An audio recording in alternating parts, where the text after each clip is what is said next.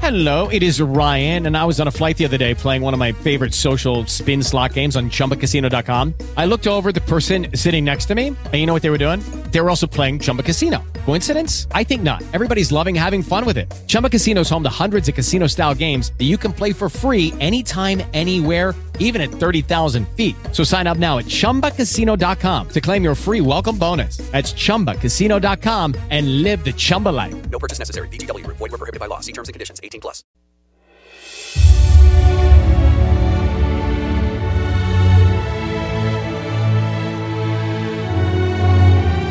El Ministerio de Mujeres con Simiente de Unción, Génesis 3.15, es un programa diseñado para la mujer en sus desafíos cotidianos, fe y la vida como mujer, como madre, como esposa y aún como mujer de liderazgo. En un mundo donde la mujer necesita recuperar su identidad, Él provee a la mujer una hermosa oportunidad de participar en la construcción de una fe común y con fuertes lazos interpersonales, al adquirir un compromiso para edificar a otras mujeres a través del discipulado y el estudio de la palabra de Dios, al traspasar las puertas de la comunidad donde vive y poder alcanzar a mujeres que no conocen de Yeshua.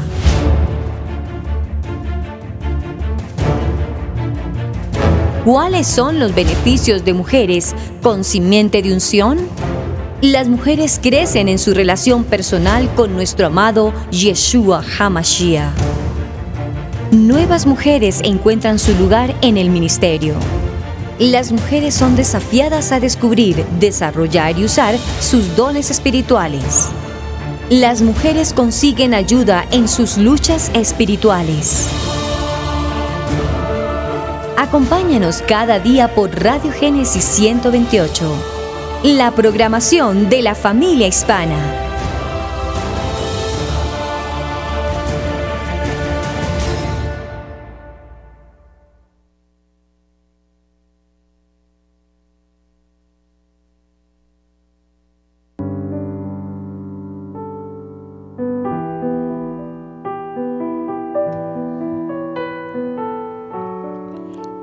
Para sus vidas. Soy la pastora Pili Alfaro. Les saludo con una palabra de bendición, de unción, de restauración en tu vida. Estamos en el comienzo de una programación de mujeres especialmente preparada para ti como mujer. Los méritos de las mujeres en la Biblia. Ayer estuvimos hablando acerca de la varona de Java, de Isha, de esa mujer especial que hizo un nivel de eternidad para todas las mujeres de la tierra.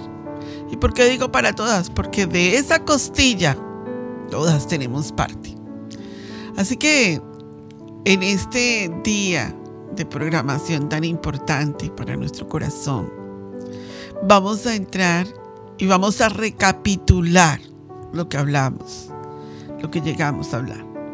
Y luego vamos a hablar de una segunda mujer y luego vamos a ver lo contrario, lo que, se, lo que presenta contrariedad. Porque todas tenemos de, de dos maneras. Todas tenemos un, una parte excelente en nuestra vida y otra parte que pues pocas personas conocen de nosotros, Siempre será así.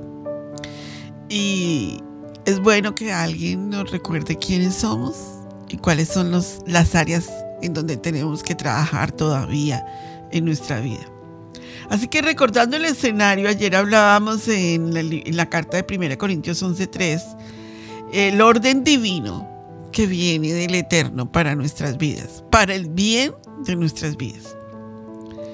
Voy a darte otra cita bíblica para aquellas que están casadas o para aquellas que se van a casar o aquellas que todavía están solteras que dicen, bueno, yo tal vez me voy a quedar así.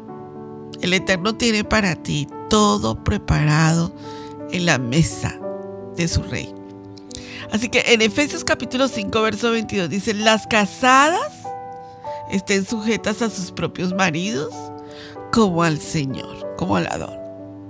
Eso es una orden divina del Eterno para las casadas, porque las solteras están sometidas a sus padres. Ese es un orden divino, porque acuérdate lo que hablábamos ayer, del orden divino del Eterno sobre un hogar. Entonces las, las hijas solteras están sometidas aún a sus padres. Los hijos solteros están sometidos a sus padres hasta que se casen, porque el propósito del Eterno es el matrimonio. El matrimonio fue la idea de Dios. Tú ves que Adán estaba solo en el huerto de Edén. Dijo, no es bueno que, él esté solo en el huerto de Edén. No porque hubiera soledad de vacío espiritual en Adán, sino porque el Eterno quería que fuese su ayuda idónea, su complemento, su unidad de una sola carne. Ese es el misterio que ayer hablábamos tan profundo. Entonces la mayoría de nosotras estamos y aceptamos que el Eterno es la autoridad máxima. ¿Y cómo lo vemos? A través de nuestro Yeshua. ¿Por qué? Porque Él se sometió a la voluntad del Eterno. También podemos observar, amadas, como Hasatán, en su determinación de ser como Dios, vino a ser epítome. ¿Sabes qué es la palabra epítome? Rebelión en contra de Dios. Se rebeló contra Dios. Pero es más difícil, amados. Siempre será más difícil reconocer nuestra propia rebelión y aprender cómo someternos al Eterno y Él del uno al otro. Es muy difícil que nosotros aprendamos a someternos porque el sometimiento genera humildad. El sometimiento genera una serie de, cualidades, digámoslo así, de virtudes. Y el tema de, nosotros es los méritos de las mujeres en la Biblia. Entonces, ¿cómo nosotros aprendemos de sujeción? Pues cuando estamos en los momentos más difíciles que nos tenemos que someter. No aprendemos a, someternos cuando nosotros creemos que, tenemos que hacer las cosas como a nosotras nos parece. Mm. ¿verdad? Las escrituras nos dicen mucho acerca de su misión. La enseñanza, la ilustración de la Torah en todas las lecciones que tú leas de la palabra del Eterno es ese sometimiento. Ahora, vamos a hablar, ¿verdad? De dos mujeres en la palabra del Eterno en este momento. Y vamos a ver, a ver en dónde se sometían y cuál era la forma de la otra que no quería someterse a nada ni a nadie. Vamos a una parte importante del escenario bíblico. Al aire. Mujeres con simiente de unción.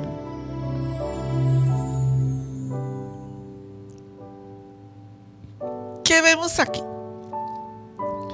Vemos entonces que hay un escenario espiritual.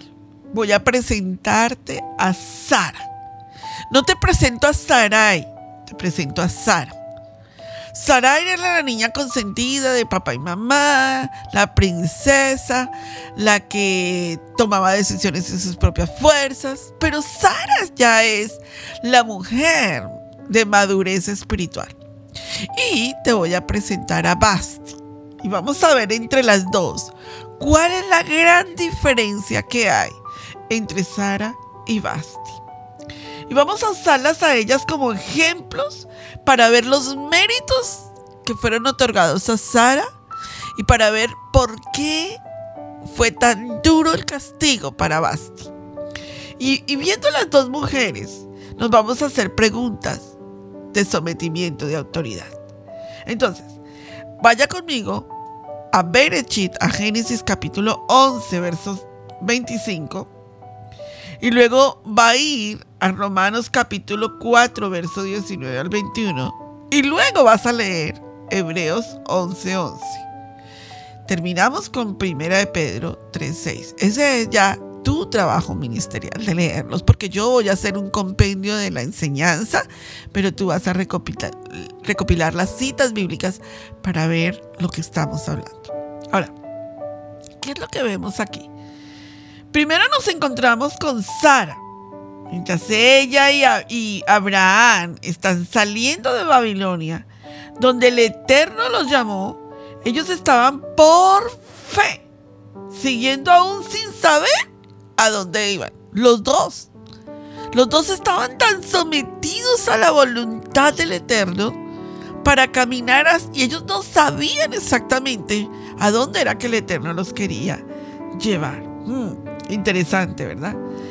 ¿Sabes? Después de la muerte de Abraham, es interesante saber que en Arán, Abraham tomó a su sobrino Lot y juntos se fueron a Canaán. Esa es historia de Parachá, digámoslo así.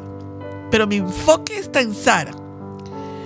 Porque ellos encontraron gran hambre allí y ellos continuaron y llegaron a Egipto. Este es lo interesante lo que te voy a compartir.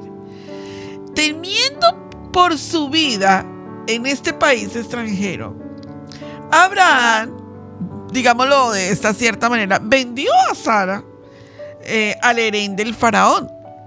Digámoslo que la vendió para, para, para ver el contexto de lo que voy a hablar.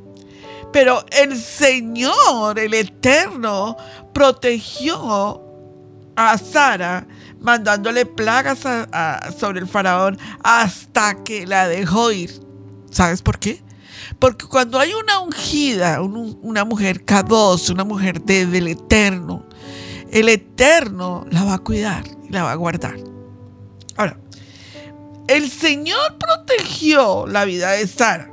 Años más tarde, algo similar ocurrió con el rey Abimelech.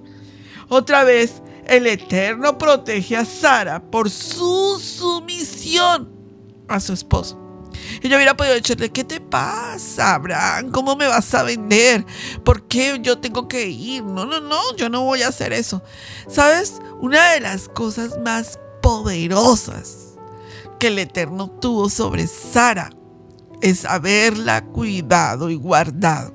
Pues que si tú examinas las promesas del Eterno y tú ves la, la cualidad de la enseñanza con Abraham es que Sara tenía un mover espiritual. La carpa de Sara no era cualquier carpa, mis amados. Cuando tú ves llega, la llegada de Rebeca a la carpa de Sara, tú ves que no era cualquier mujer la que podía llegar a la carpa de Sara para iluminar la casa, para traer esa unción que tenía Sara sobre su carpa. Yo te pregunto a ti, ¿Cuál es la unción que tienes en tu casa? Yo te hago otra pregunta. ¿Cuál es el nivel en el que tu casa, tu hogar, tu familia está bajo tu vida espiritual, como una Sara espiritual? ¿Sabes? Porque la Biblia dice que ella era una matriarca. No era un matriarcado, era una matriarca.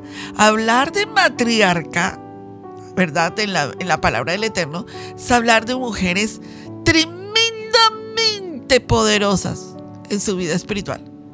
Pero cuando nosotros hablamos de mujeres de matriarcado, hablamos de mujeres que quieren hacer su propia voluntad. Eso es otra cosa completamente diferente. Pero hablar de una matriarca es hablar de una mujer que deja legado espiritual. Ahora, Dios protege en esa misión a Sara por su sumisión. El Eterno hizo un pacto con Abraham, tú nunca olvides eso, declarando que él vendría a ser el padre de una gran nación. Pues entonces será difícil para él y Sara comprender la realidad de que ellos tendrían simiente. Fíjate que Sara no dice, Sara tendrá simientes, dice simiente. Sara fue una mujer fue preparada por el Eterno para dar una simiente. Pero luego dice la palabra del Eterno que Sara es la madre de, la, de, todo lo que es la generación de Abraham. ¿verdad? Entonces, si eso es así, nosotros tenemos que entender que Sara le dio a Abraham entendiendo que ella creía manejar la situación, Sara le dijo a Abraham, yo no voy a tener una simiente, toma mi sierva y, y ella te dará la simiente. Fíjate lo interesante cuando nosotros creemos que nosotros podemos manejar las promesas del Eterno como a nosotros nos parece, ¿verdad? Y ayudarlo a Él y, y cambiar las cosas a su manera, nos metemos en líos con el Eterno y cambiamos la disposición de lo que el Eterno tiene para nosotros. Al aire. Al aire. Entonces, si eso es así, ¿qué es el mensaje que el Eterno nos quiere dar? ¿Y cuál es el nivel en el que Él quiere que nuestra vida esté? ¿Cuál es el nivel en donde el Eterno dice, Pilar, yo quiero trabajar contigo en esta área? Y nosotros hacemos lo que Sara está haciendo. O sea, sabemos que hay una promesa. Sabemos que el Eterno lo dijo, pero queremos ayudarle. Y entonces llamamos a Agar a nuestra vida, porque Agar tipifica el mundo y las cosas del mundo. Entonces llamamos a Agar a nuestra vida tratando de ayudarle al Eterno, porque es que Él prometió que iba a hacerlo por mí. Pero no nos damos cuenta que el Eterno no necesita su ayuda de nadie, no necesita la ayuda de Agar, del mundo, ni de nada para hacer su propósito en nuestra vida. Él, se, él necesita que nosotros seamos solamente qué? Pues obedientes. Entonces vemos que inmediatamente eh, viene el, proceso del nacimiento de Ismael y luego vemos cómo el Eterno tuvo que meter su mano para arreglar el problema, porque la promesa no era para Agar, la promesa era para Sara. Pues después de mucho tiempo nace la promesa salvadora, digámoslo así, en ese tiempo, que era Isaac, que tipifica a quién? A Yeshua. Y ese momento de, del nacimiento de Isaac, de, de la vida de Isaac, solo sabemos después de ese tiempo que Sara vivió 127 años. Cuando enseñamos el parachá de Sara, vemos que Sara vivió 127. ¿Por qué decimos 127? Porque tiene que ver con la vida antes de la antes del nacimiento de Isaac, después del nacimiento de Isaac y los últimos siete años de su vida. Y luego nos vemos que ella es sepultada en la cueva de Macpela, junto a Abraham, Isaac, posteriormente a, a, sepultar a Isaac, su hijo, luego a Rebeca, luego a Jacob, luego a Lía, ¿verdad? Pero algo muy interesante eh, dentro del estudio es que esa cueva de Mapela, que fue la que compró Abraham, el territorio, esa, cueva de Mapela era donde estaban sepultados Abraham, eh, perdón, y Java. Esa cueva de Mapela tiene un poderoso misterio espiritual en la vida de todos nosotros. Entonces, ¿qué fue lo que, qué es la lección que nos da Sara a nosotros? Por la gran fe que ella demostró en compartir el llamado de su esposo y recibir la fortaleza para concebir una edad avanzada, ella es una de las dos mujeres mencionadas en el Salón de la Fe del libro de Hebreos 11. Mm.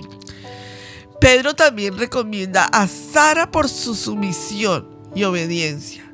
Y sabes algo que Pedro usa es el ejemplo de que Sara obedeció a su marido y aún Sara lo llamaba Señor. Mira lo interesante de lo que el legado de los méritos de Sara han dejado nuestra vida espiritual. Y yo quiero que en este momento compartamos ese legado de una manera especial en cuanto a qué es lo que el Eterno quiere darnos a nuestra vida.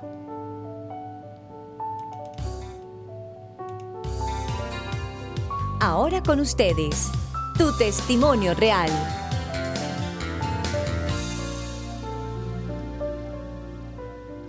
¿Qué vemos?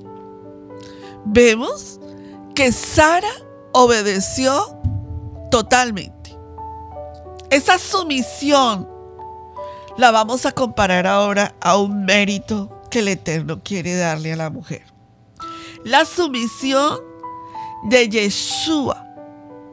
La, sumisión que Yeshua tuvo en la tierra para con, con todas las cosas celestiales. Esa sumisión cambió el destino de la tierra porque demostró que sí podíamos tener sumisión y autoridad en la tierra. ¿Puede usted eh, por un segundo imaginarse las ramificaciones de Yeshua estando en total sumisión al Padre Celestial? Alaba. Yeshua era Dios. ¿Por qué nosotros no podemos capturar el momento tan importante en el que Él se sometió y se humilló para vivir en, la carne humana? Se hizo Dios, se rebajó a ser hombre Yeshua, antes de la fundación del mundo, estaba allí. Él también participó en la creación del mundo. Sin embargo, cuando estuvo en la tierra, él no hizo nada sin someterse a la palabra del Eterno, a su Torah. Él dijo, miren, ¿saben qué? Yo no he venido ni a cambiar, ni a abolir. Yo he venido a cumplir.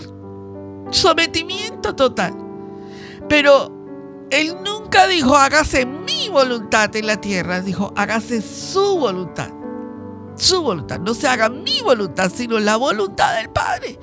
¿Qué nivel de sometimiento tan profundo el que Yeshua nos dejó para enseñarnos?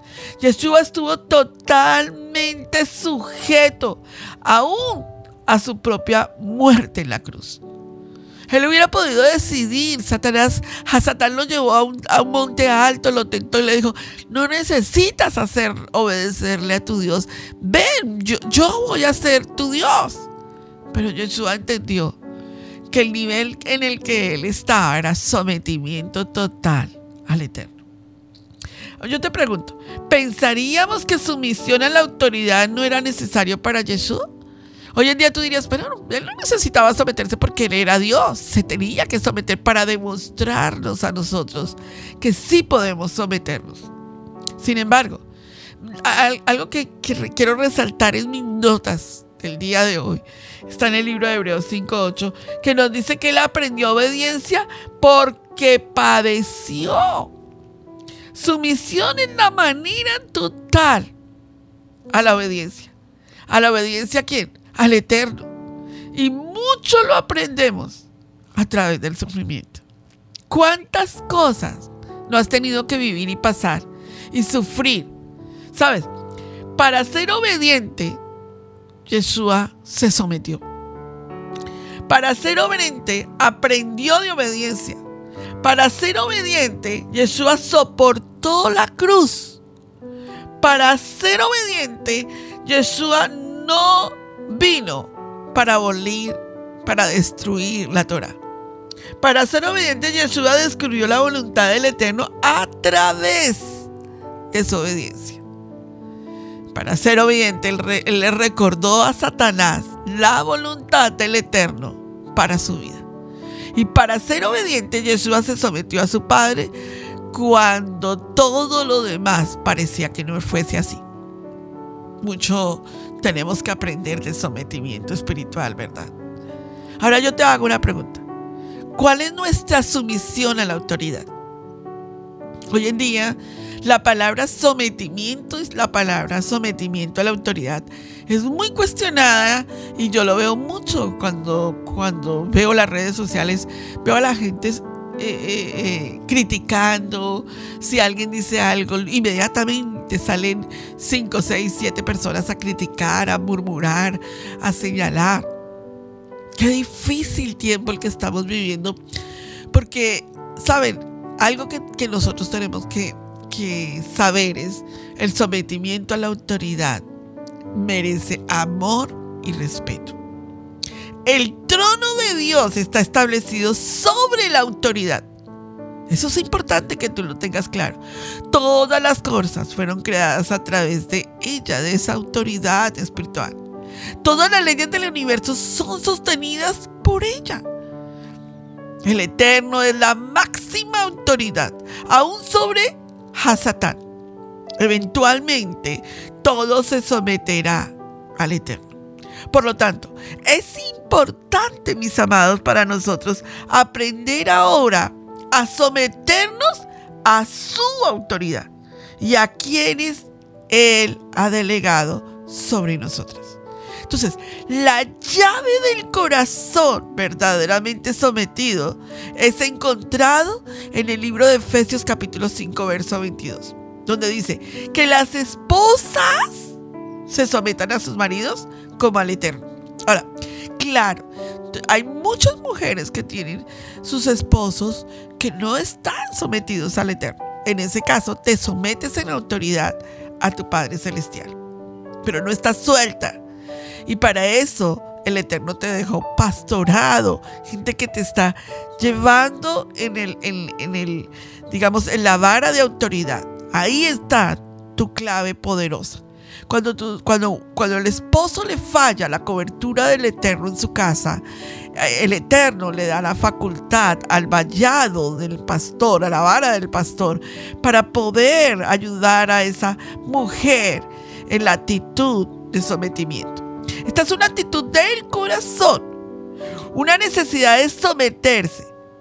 si vamos a ver, a tener una perspectiva correcta de lo que el Eterno está diciendo, el someternos nos guarda de desobedecer, de desobedecer al Eterno.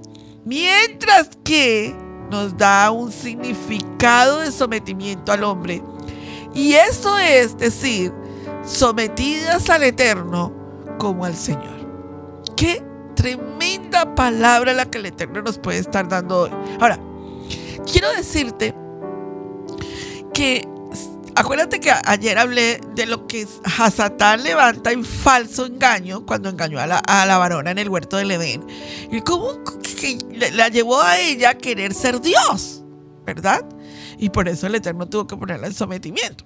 Ahora, hoy veamos cuáles son las falsas sumisiones que Hasatán ha fabricado y que por eso la mujer hoy en día dice, no, yo no me someto a nadie. Yo no me voy a someter a ningún hombre. A mí un hombre no me tiene que decir lo que tengo que hacer. Eso es grave. Eso es grave. Eso es peligrosísimo para ti.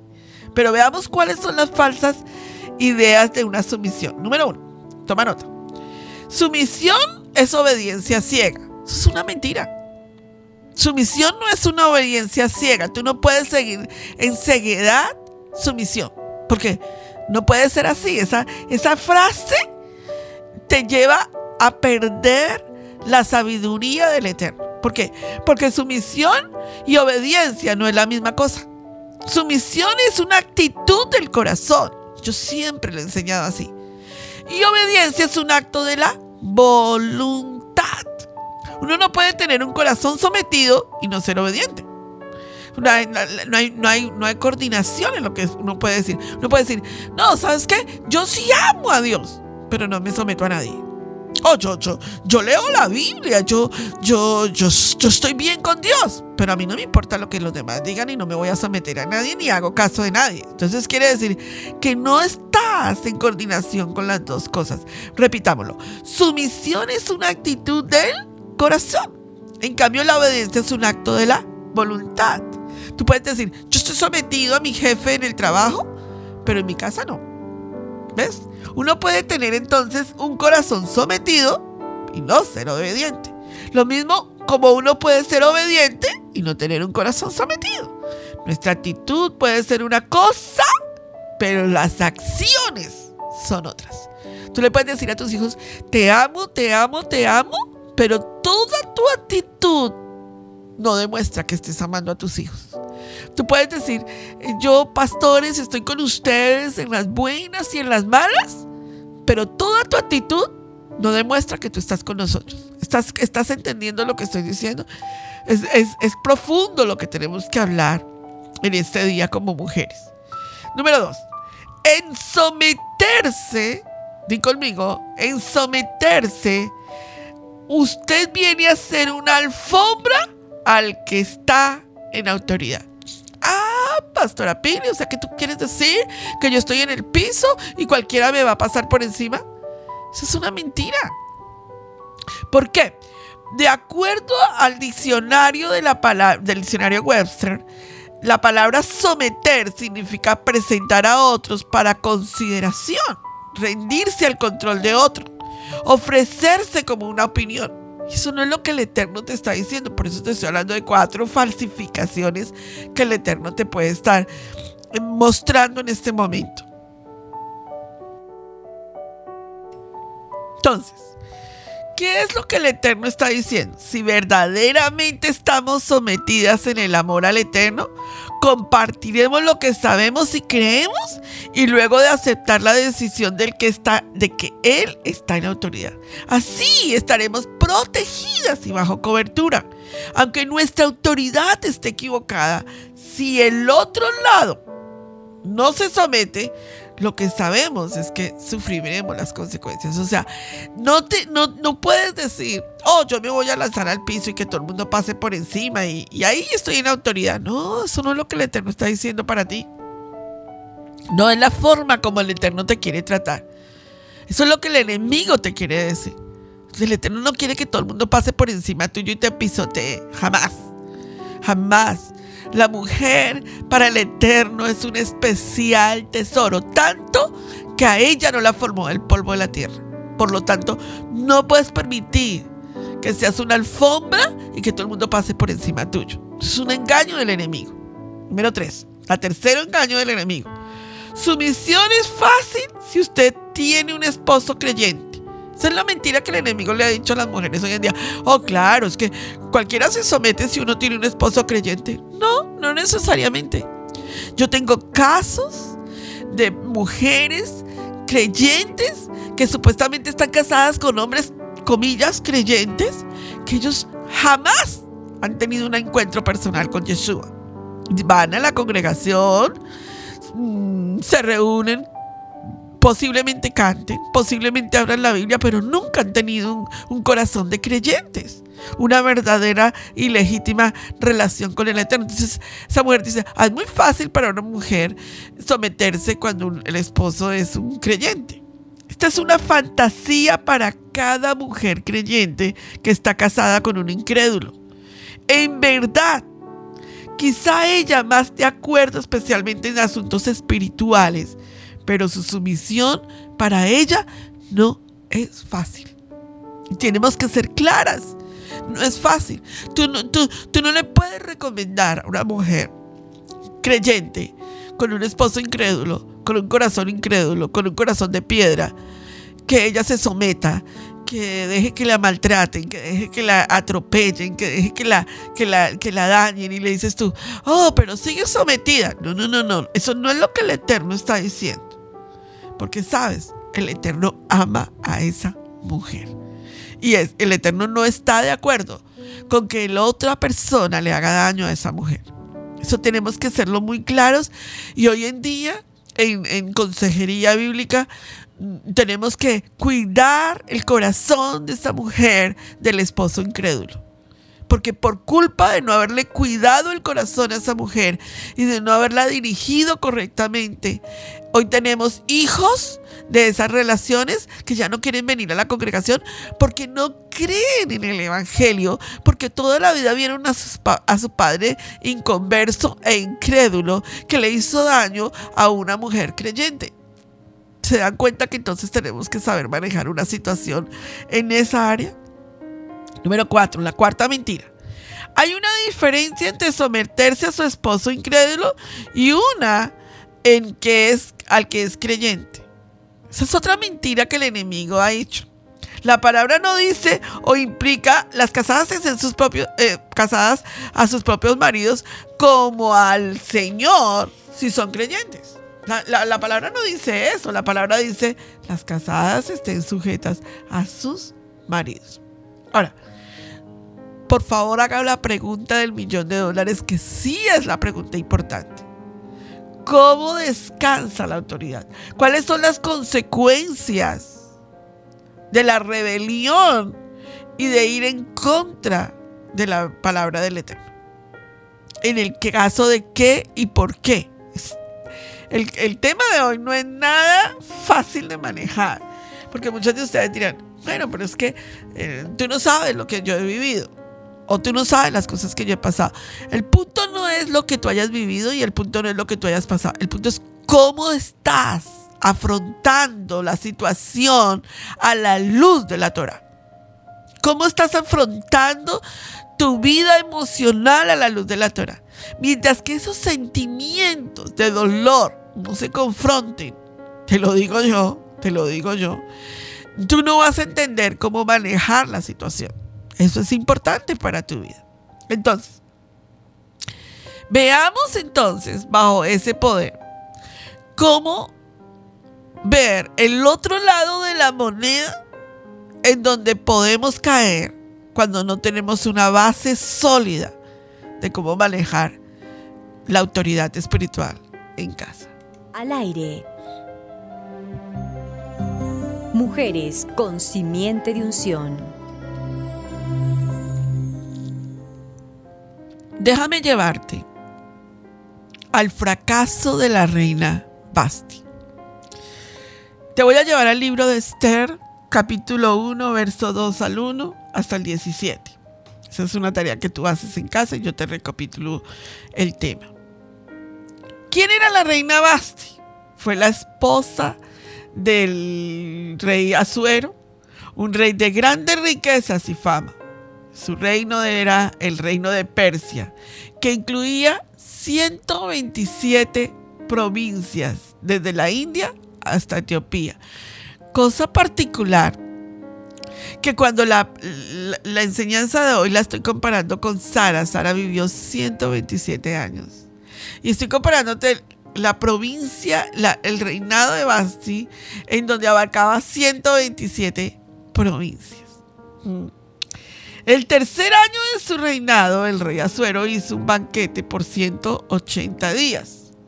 Él invitó a todos los nobles y príncipes de su reino para mostrar las riquezas y la majestad de su imperio. Durante la última semana de este evento, él, dio otro banquete para los que habían ayudado a hacer un éxito. En el día final de la fiesta, el rey Azuero mandó que trajeran a Basti a la fiesta de él porque todos los hombres pudieran admirar su belleza. Ordinariamente, una de las concubinas podía ser llamada, mientras que un rompimiento de costumbres para una reina aparecer donde abundaba el vino. Pero Suero estaba medio borracho e hizo un decreto y le ordenó que no podía dejar de ir a la fiesta. Mm. La reina Basti se rehusó a someterse a la demanda de su esposo y ella estaba muy ocupada con su propia fiesta que estaba teniendo con sus propias mujeres. Ella quizás estaba apenada de no mostrarse ante muchos hombres borrachos. Ella quizás estaba imponiendo su voluntad porque estaba enojada con su marido por hacer tal petición cualquiera que haya sido la razón, ella fue quitada de su posición y su estado real fue dado a otra. ¿Sabes que a Basti le cortaron la cabeza? Será el castigo, será la, la pena que ella tenía que pasar por desobediencia. Ahora, yo te hago la pregunta, ¿cuándo la desobediencia a la autoridad está permitida? Yo creo que tú estabas esperando que yo dijera eso, Pastora Pili, por favor, dígame, ¿cuándo la desobediencia a la autoridad está permitida? ¿Cuándo yo puedo verdaderamente decir esto no es conmigo? en el Salmo 75, 6 y 7, en el libro de Juan, Johanán, capítulo 19, verso 11, es importante entender qué es la autoridad y cuándo una autoridad puede ser permitido desobedecer. Porque es muy difícil discernir cuándo somos permitidos escrituralmente venir sobre nuestra autoridad, porque siempre estamos inclinados a justificar nuestra desobediencia. Ese es el ser humano. El ser humano justifica su desobediencia siempre. Mm. Él quiere rebelarse, por tanto, nosotros tenemos que tener cuidado de nuestros sentimientos cuando venimos a hacer una decisión de desobedecer nuestra autoridad. Siempre. La sumisión demanda muerte a nuestra vieja naturaleza, así que nunca es atractiva para nosotros. Ahora, un primer ejemplo de, obediencia, desobediencia aceptable a la autoridad pasó cuando Pedro y algunos de los apóstoles escogieron desobedecer a los sacerdotes del templo. Pero recuerda muy bien quiénes eran los sacerdotes del templo. ¿verdad? Porque es importante notar que ellos no le estaban desobedeciendo a la Torá. la gente dice, ah, pero Pedro y Juan, eh, ellos le desobedecieron a los sacerdotes y entonces ellos ya no decidieron no, no obedecerle más a nadie. No, no, no, no, no, eso no es lo que dice la Torah. Eso no lo dice la palabra del Eterno. Dice, vaya al libro de Hechos capítulo 4, verso 13 al 20 y vea que ellos no les ellos los sacerdotes del templo les estaban pidiendo que mintieran y que no siguieran predicando el evangelio. Ahí no pueden seguir eh, obedeciendo a la autoridad. Ahora, ¿por qué? Porque los sacerdotes de ese tiempo no estaban bajo autoridad espiritual con el Eterno, uno, y dos, no eran legítimamente correctos en la orden que estaban dando. Entonces, es importante notar que ellos escogieron obedecer al Eterno. Aún en el, Antiguo Testamento tenemos el ejemplo de algunas mujeres hebreas que guardaron las vidas de sus hijos porque temieron al Eterno más que a los gobernantes egipcios. ¿Se acuerdan? Con las parteras, Éxodo capítulo 1, verso 15 al 21, que ellas, el, el faraón les dijo, toda mujer que dé a luz un hijo varón, mátenlo. Y las parteras temieron a Dios y dijeron, no, no, nosotros no podemos hacer eso, está fuera de autoridad espiritual. Entonces, van a haber ocasiones, amadas, cuando también nosotros tendremos que escoger si obedecemos a los hombres, obedecemos a Dios. Deme ejemplos, pastora Pili, muy fácil. Tu varón se levanta y dice, ah, hoy no vamos a ir a la congregación porque no tengo ganas me voy a ir al fútbol o me voy a quedar aquí o me voy a ver televisión. ¿Qué haces? ¿Te quedas en casa? Ahí no puedes obedecer a tu varón porque tienes que obedecer al Eterno porque la orden es ir a la casa del Eterno y estar en la casa del Eterno con tu familia. Entonces, muchas, ¿sabías que hay muchas ocasiones en donde una mujer ha perdido batallas que ha orado por su esposo toda la vida? Y de pronto su esposo un solo día de chamad la invitó a ir a un cine. Ay, pero ¿por qué no vamos hoy al cine? Yo te, yo te llevo el otro sábado a tu, a tu iglesia, pero hoy no vas a ir, hoy te vas conmigo a un cine o te vas a una parranda o te vas a una fiesta, lo que sea. Y, y pero el otro chaval, yo te voy a llevar y yo voy a ir contigo. Y ese día esa mujer decidió obedecer a su esposo e irse con él y no venir a su chaval o no estar en las cosas del Eterno. ¿Qué era lo importante ahí? ¿Obedecer al Eterno o obedecer a su esposo? Nunca su esposo volvió, o sea, ya el próximo fin de semana él le dijo, no, tampoco podemos ir hoy, vamos a otro lado. Y así sucesivamente, porque él se dio cuenta que la voluntad de ella se había roto. Ahora yo te pregunto a ti.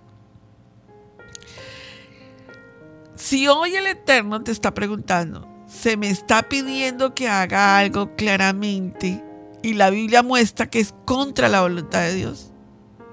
Esa pregunta te la tienes que hacer tú todos los días de tu vida. Algo está contra la voluntad de Dios en tu vida. Algo, por ejemplo, por decir tal, ¿cuántos casos hay hoy en día en donde se te está pidiendo algo que va en contra de la voluntad del Eterno para tu vida? Entonces tú tienes que decir, wow, yo necesito examinar esta pregunta a la luz de la palabra para que yo pueda descubrir la respuesta. Voy a darte las respuestas. Número uno, tienes que conocer todo el consejo del Eterno, no solo un versículo fuera de contexto, ¿sabes? Hoy en día se manejan muchos textos bíblicos fuera de contexto. De otra manera podemos malinterpretar la verdad. Vaya Hechos capítulo 20, verso 27 al 30 para que vea. usted no necesita, usted dice, bueno, es que el divorcio está permitido.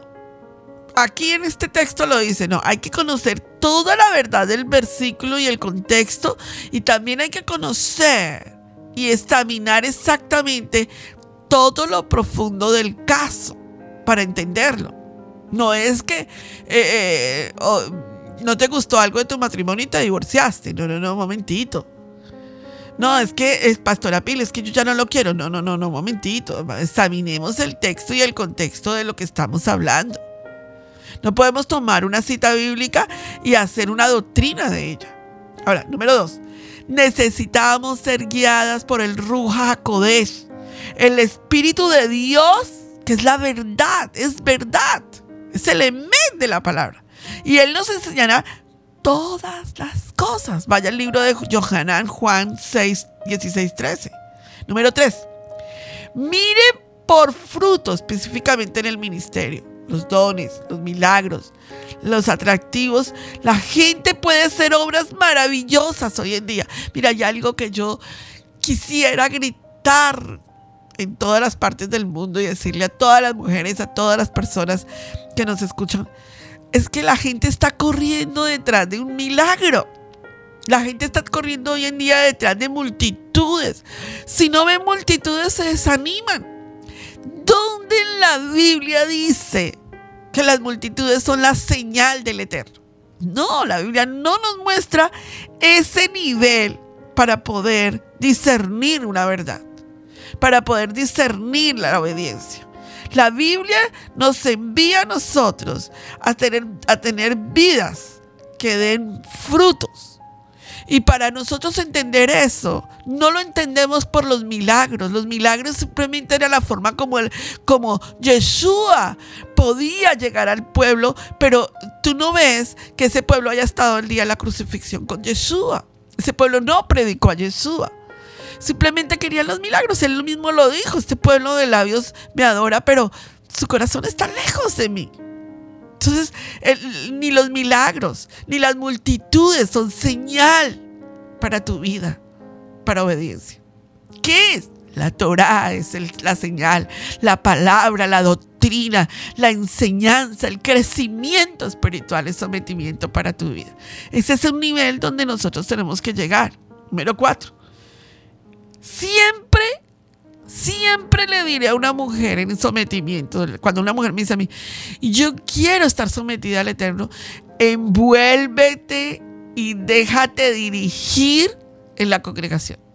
Si alguien te llama la atención, si tu pastora te llama la atención, si tu pastor te llama la atención, sé humilde pero es que la gente hoy se enoja, se molesta, no le gusta que le digan lo que tienen que hacer. Pero nosotros tenemos que aprender de sometimiento espiritual. Y lo aprendemos a través de autoridad. Número 5. Siempre pide una cantidad de sabiduría. Tenemos que tener un temor genuino del Eterno, porque al rendirnos le damos cuentas finales a Él.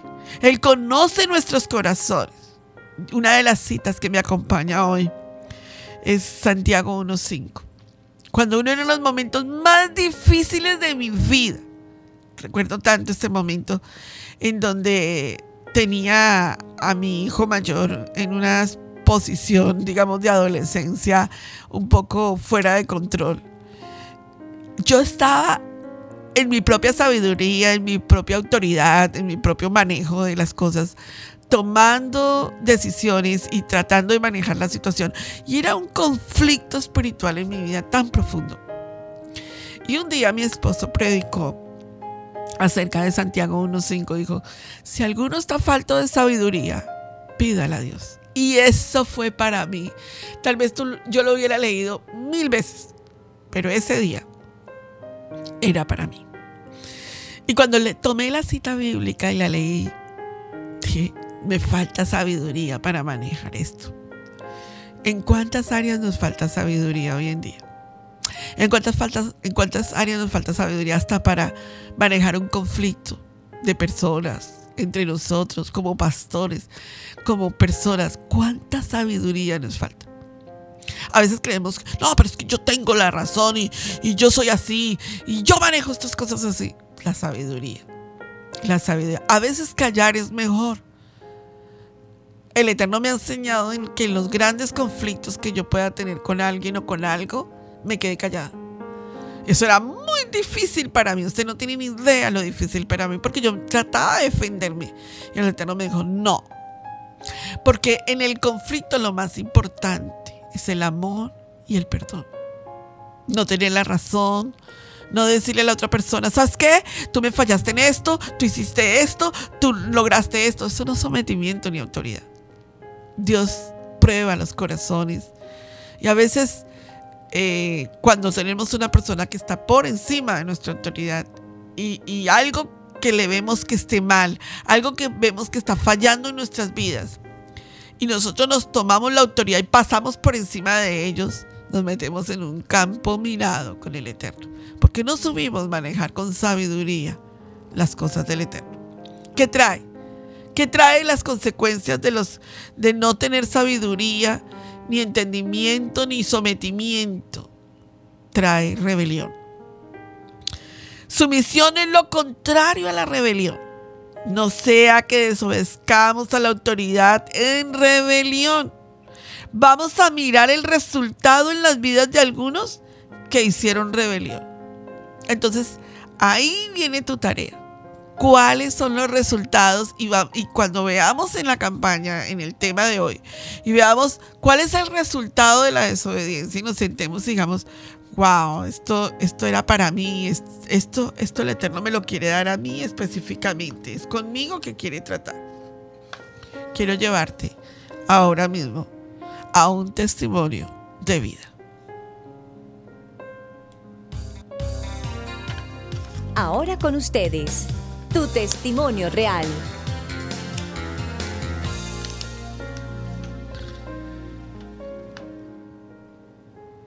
¿Qué es lo que el Eterno quiere hacer hoy para trabajar en la sumisión entre creyentes? No te estoy hablando en conversos, estoy hablando entre creyentes. Sumisión es lo que Dios tiene para nosotros. Rebelión es lo que Hasatán nos está ofreciendo día a día. Hay un concurso entre estos dos por nuestra alma. Te pregunto, ¿seguiremos el modo de Yeshua de sumisión y ser una gloriosa novia de Mashiach? ¿O nos revelaremos sabiendo que haciéndolo somos de la naturaleza del reino de Satanás? Ahora, preguntas. Si nos hemos de someter verdaderamente, ¿a quiénes nos vamos a someter? Quiero que leas primera carta de Tesalonicenses 5, 12 al 13. ¿Cuál, ¿Cuál, debe ser nuestra actitud hacia aquellos que, nos, que el Eterno nos puso bajo autoridad? Segundo, ¿qué se requiere de esos que están en autoridad? Hebreos 13, 17. ¿Cómo los ancianos deben de usar esa autoridad? Primera de Timoteo 5, 17. ¿Cuál es el lugar de la mujer en la comunidad? Primera de Corintios, capítulo 14, 33 y 35. ¿Cuál es el gran misterio que concierte a Machía con la congregación, con la quejilá? Efesios 5:32. ¿Quién es el que pone los distintos oficios de la quejilá?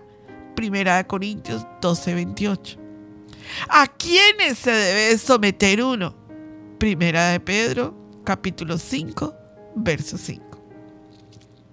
Resumámoslo en una oración. Ahora con ustedes, tiempo de oración.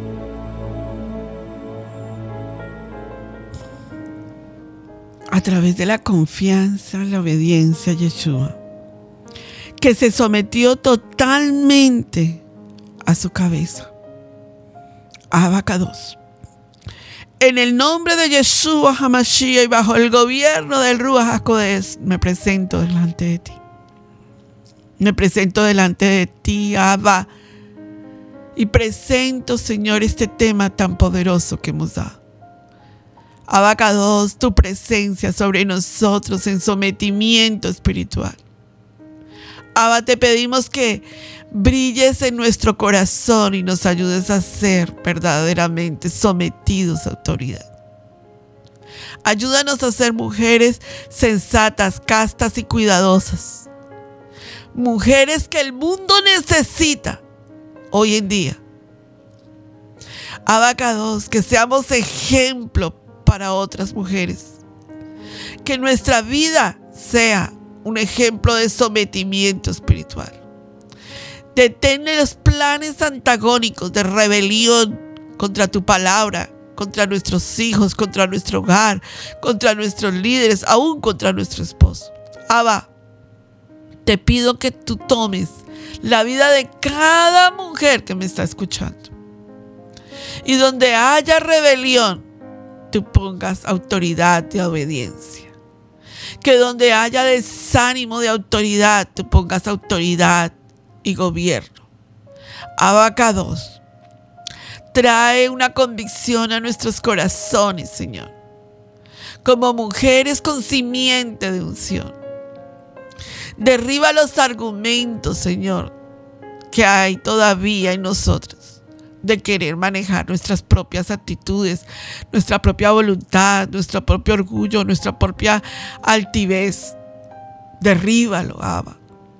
Y ayúdanos a caminar en una vida de sometimiento, de oración, de palabra. Que cuando la gente nos escuche, escuche gente sometida a ti. Abba, no queremos admirar a nadie. No queremos vislumbrar a nadie. No queremos que, la gente diga, oh, qué, qué, mujer. No, no. Abba, queremos agradarte a ti. Adorarte a ti. Exaltarte a ti. Ayúdanos. Ayúdanos porque en este mundo no es fácil caminar en sometimiento. En medio de todos los desafíos, tanto espirituales, tanto eh, emocionales. Es muy difícil, pero no es imposible. Y como lo que es imposible para nosotros es posible para ti, te pedimos que nos des ese sometimiento de nuestra matriarca Sara, que se sometió, que caminó con su esposo como viendo al invisible Abba, te damos gracias. Honra y gloria a ti. Damos gracias por el poder de tu presencia en nuestras vidas. Te pedimos que nos lleves siempre en el nivel donde tú quieres que estemos. Sabiduría para caminar. Corazón íntegro para verte. Ojos de colirio para caminar como viendo al invisible. Oídos sensibles para escuchar tu voz boca de sabios para proclamar tu palabra. Abba, te amamos y te adoramos. En el nombre de Jesús HaMashiach. Amén. Al aire. Mujeres con simiente de unción. Step into the world of power, loyalty. And luck. I'm gonna make him an offer he can't refuse. With family, cannolis, and spins mean everything. Now, you wanna get mixed up in the family business. Introducing The Godfather at Choppacasino.com. Test your luck in the shadowy world of The Godfather slot. Someday, I will call upon you to do a service for me. Play The Godfather, now at Choppacasino.com. Welcome to the family. VGW Group, no purchase necessary. Void where prohibited by law. See terms and conditions 18 plus.